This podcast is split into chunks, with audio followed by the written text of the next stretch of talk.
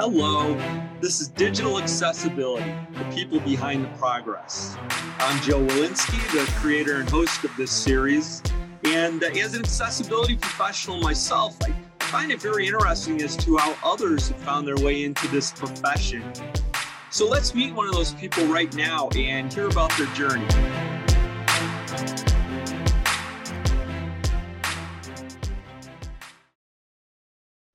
All right, here we go with another podcast episode where I have the uh, fortunate opportunity to talk with a, an accessibility practitioner. And today I am meeting with Jeremy Katherman. Hello, Jeremy. How are you today? Hello, Joe. Uh, great. Uh, it's good to good to talk with you. Well, uh, I'm in my Vashon Island home office, which is near Blink's headquarters office in Seattle. Where are you located? I'm in San Antonio, Texas. In well, my office. oh, all right. A home office there? Yep. Mm-hmm.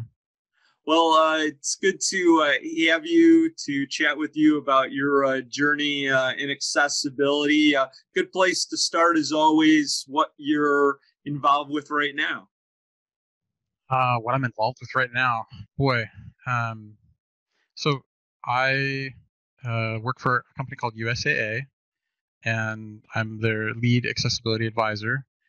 And I'm uh, continuing to build up the um, the accessibility uh, office there, and we've got a we've got a good team. We're continuing to to grow, and um, uh, I work to help uh, our members with disabilities be able to access the USAA's goods, goods and services. Well, uh, it's, it's a big organization. I'm sure uh, that's a really big job, and and I definitely want to uh, you know talk about it in a little bit more uh, detail. But uh, why don't we start by just kind of going back in time, and uh, you know maybe if you can pick out you know some of the early areas or earlier times in your career where you life or career that you started to think about accessibility. Sure. So way back when I um, had a kind of tech support job at the university, and uh, I uh, um, one of the tech support um, uh, jobs was to take care of the uh, the disabilities lab.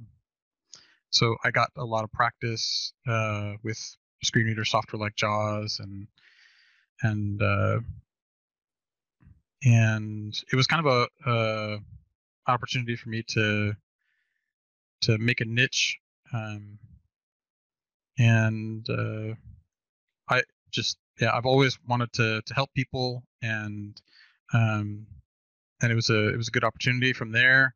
I continued to develop my career and i wanted to be a web programmer um, actually joined usaa as a network engineer and then uh, moved over to web programming where accessibility came back and i had an opportunity to work on with some some great folks uh, on some accessibility uh, digital accessibility work.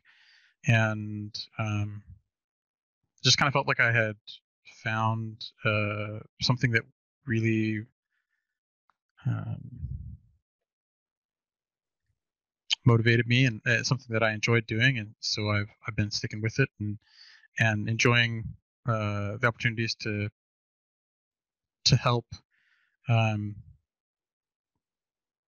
uh, make the world a better place through accessibility.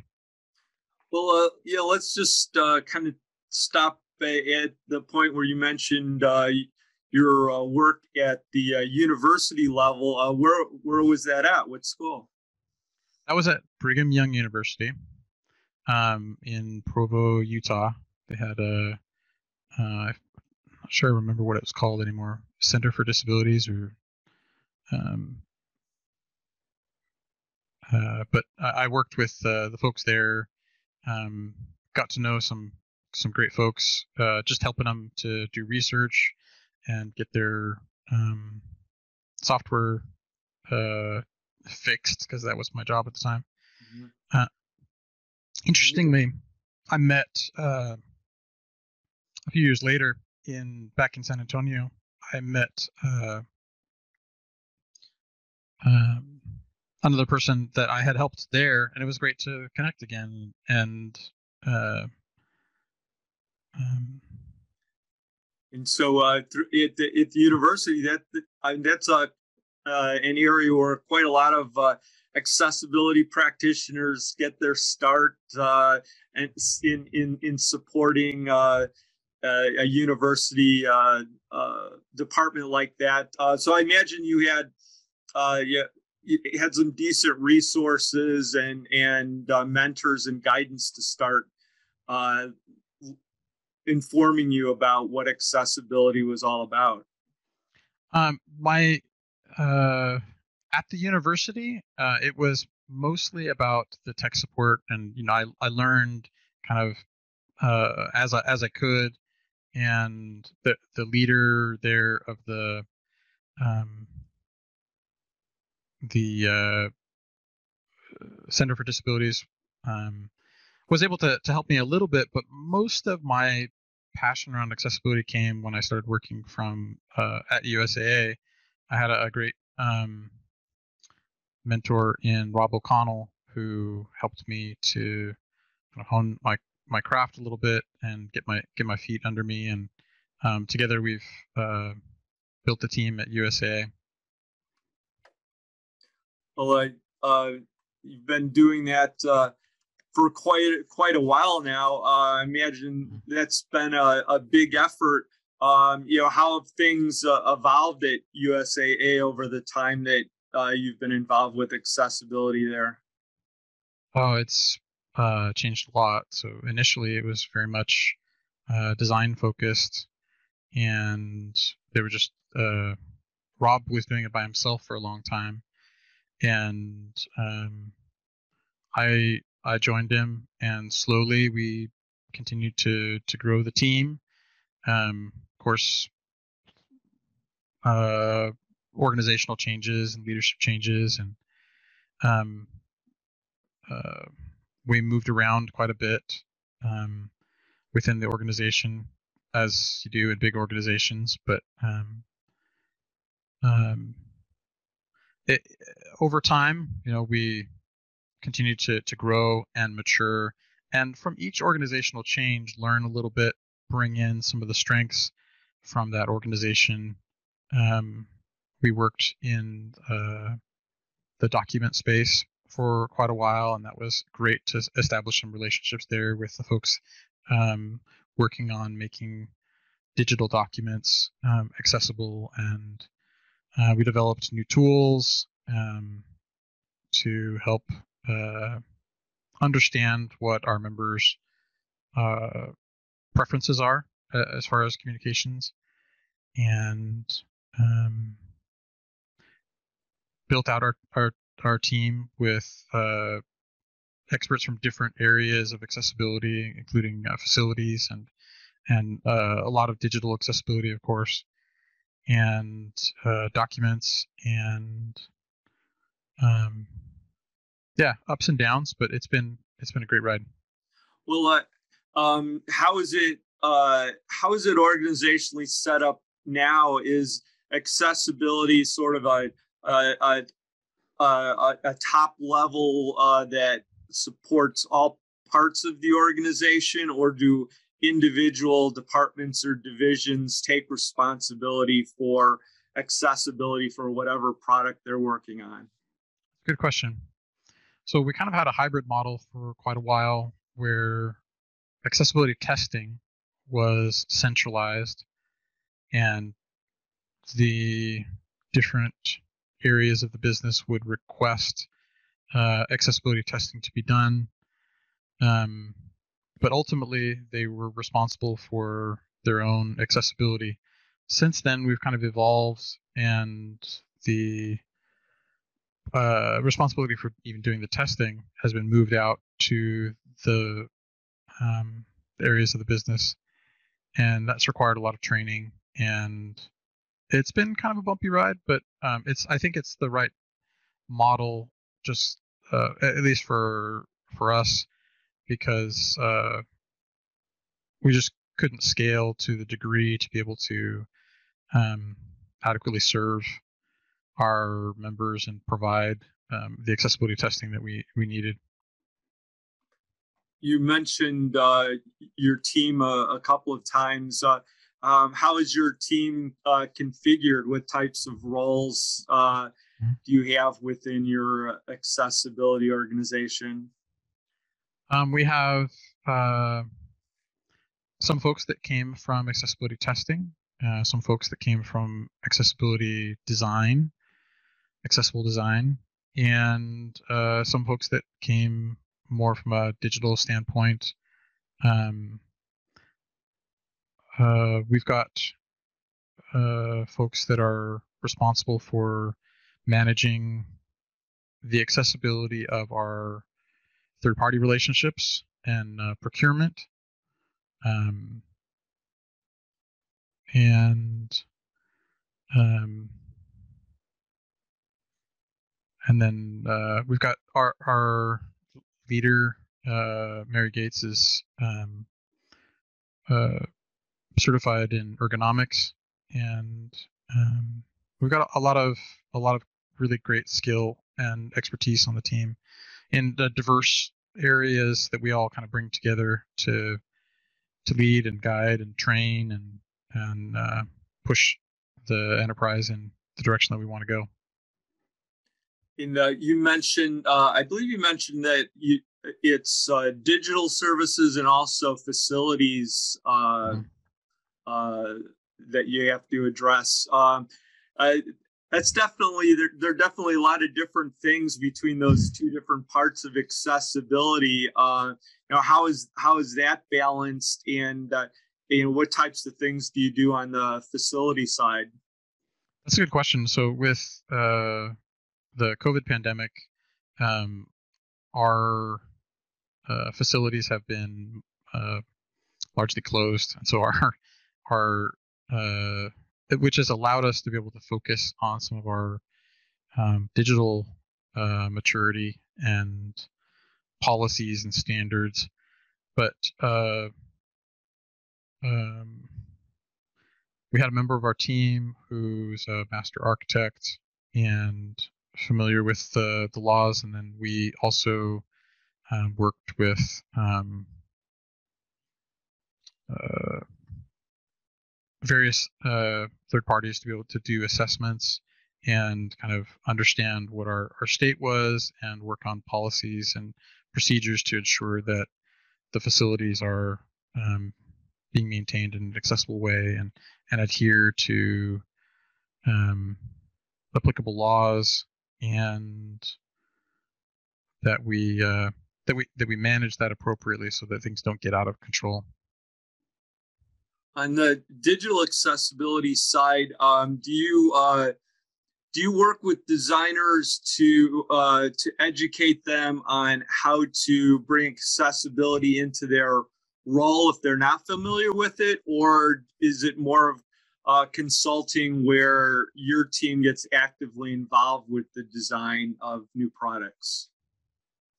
Um, it's a little bit of both. So, of course, we we work uh, very hard to um, to bring folks uh, to in, to train folks in um, accessibility awareness for disabilities and uh, um, design. We've got some um, some really great trainings uh, on designing uh, accessible products that help um,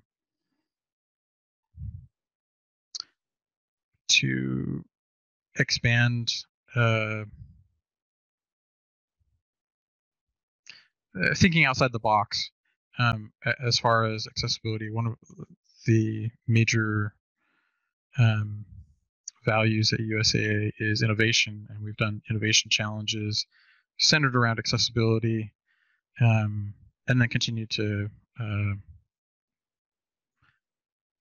reinforce that through trainings and and awareness uh, campaigns and, and such um, with designers and developers and and whomever but then corollary to your question, of course, is you know the other part of that, which is the consulting part, and it's not all about just uh, you know helping people become committed and care about accessibility. It's also getting down and solving difficult problems.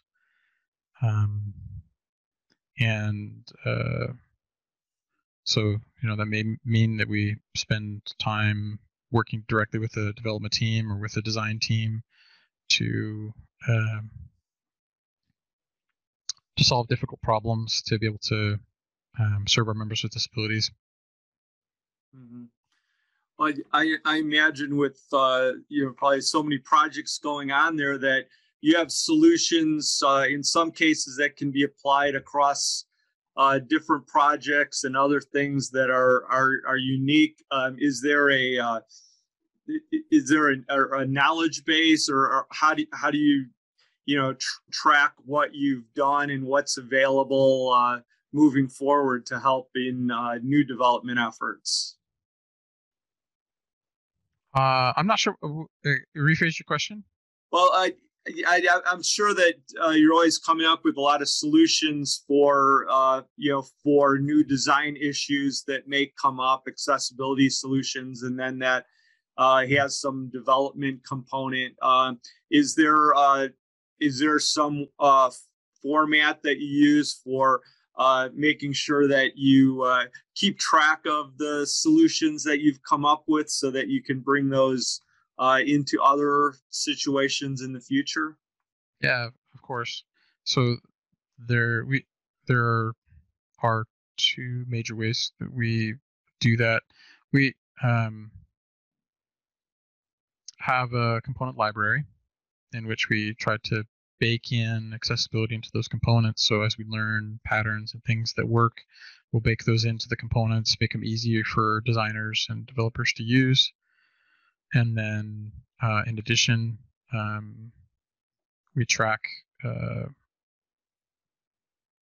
um, on an internal website kind of some of our our governance decisions and patterns that we've we've established uh, for reference by our accessibility advisors. There's uh, probably a, a, lot of things that you've been uh, really satisfied with uh, with over the years. Uh, you know, looking mm-hmm. forward, are there, are there any areas, uh, maybe not you know specifically you know USAA, but uh, just generally that you see as areas for accessibility practitioners to be you're paying attention to in, in the coming years, maybe areas that you feel uh, still need a lot more uh, effort? Um, boy, there's a lot of work that needs to be done. I I think that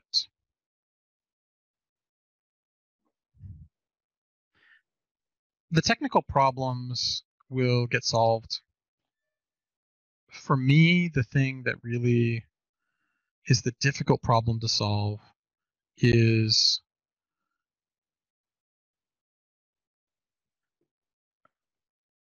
changing people's minds about accessibility and about disabilities. There's so much uh, bias and um, and counter motivations to have to overcome.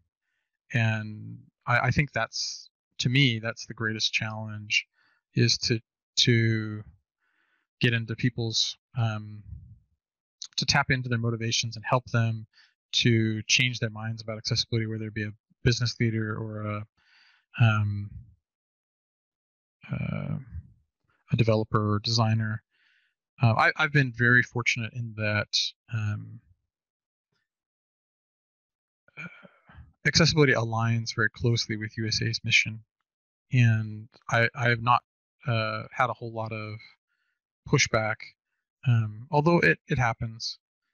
Um, but I, have thought a lot about this, and um, I I think of it in terms of a continuum for motivation. I call it the commitment compliance continuum. And on one side, and you want to tap into what what drives people and try and move them along that continuum towards being committed to accessibility, but somewhere along that line, they're gonna they're they're doing accessibility for either because they're committed to it and they want to do it, or because they're checking the box and they want to be compliant and and uh, and knowing what motivates people i think is is so important to being able to to get accessibility done so that everyone is able to have uh, an equal experience and the, the, the accessible experience that they deserve.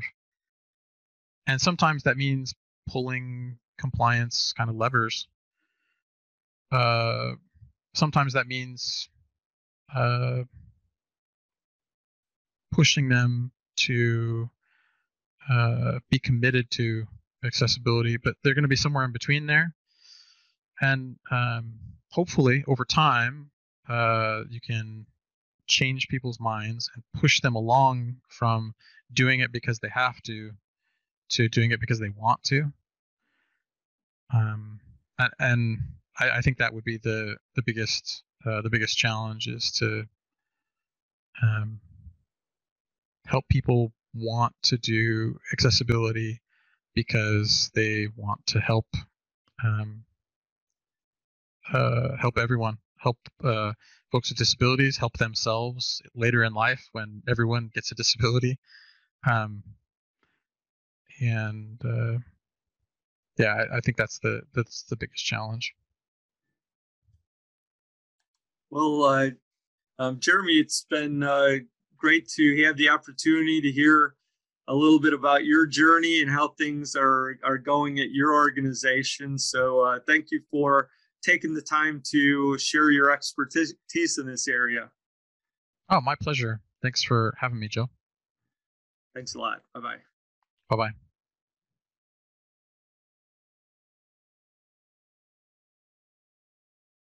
Hi, I'm Joe Welinske, and as host of the Digital Accessibility Program, I like to keep the focus on our amazing guests. But I'm always excited about my role as Accessibility Director at Blink, the producer of this program, and I'd like to share that with you. Uh, Blink is the world's leader in evidence driven design, and we work with a wide variety of clients. Founded in Seattle, we also have offices in Boston, New York, Austin, San Diego, and San Francisco. Our stated mission is to make technology human. Embracing inclusive design and accessibility brings all of us closer to that mission.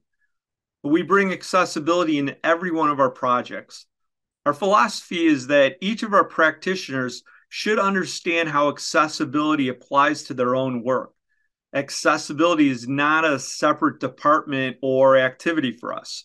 Our researchers, designers, and developers all employ accessibility principles at every stage. If you have a need for research and design services, Blink is a partner with a full time commitment to making your product or service accessible and a great experience for all of your customers. Some of the specific areas where we can help using research to better understand the needs of your customers with disabilities, innovating to make sure your accessibility is the best in class design we can move existing designs to development in a sprint. And maybe most importantly, we provide a turnkey transformation to an accessible site or app. Of course, compliance status is something that we always include as part of the service.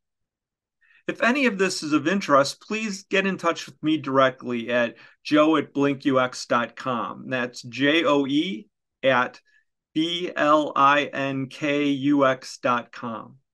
Thank you. And please take a moment to rate our program in whatever app you use.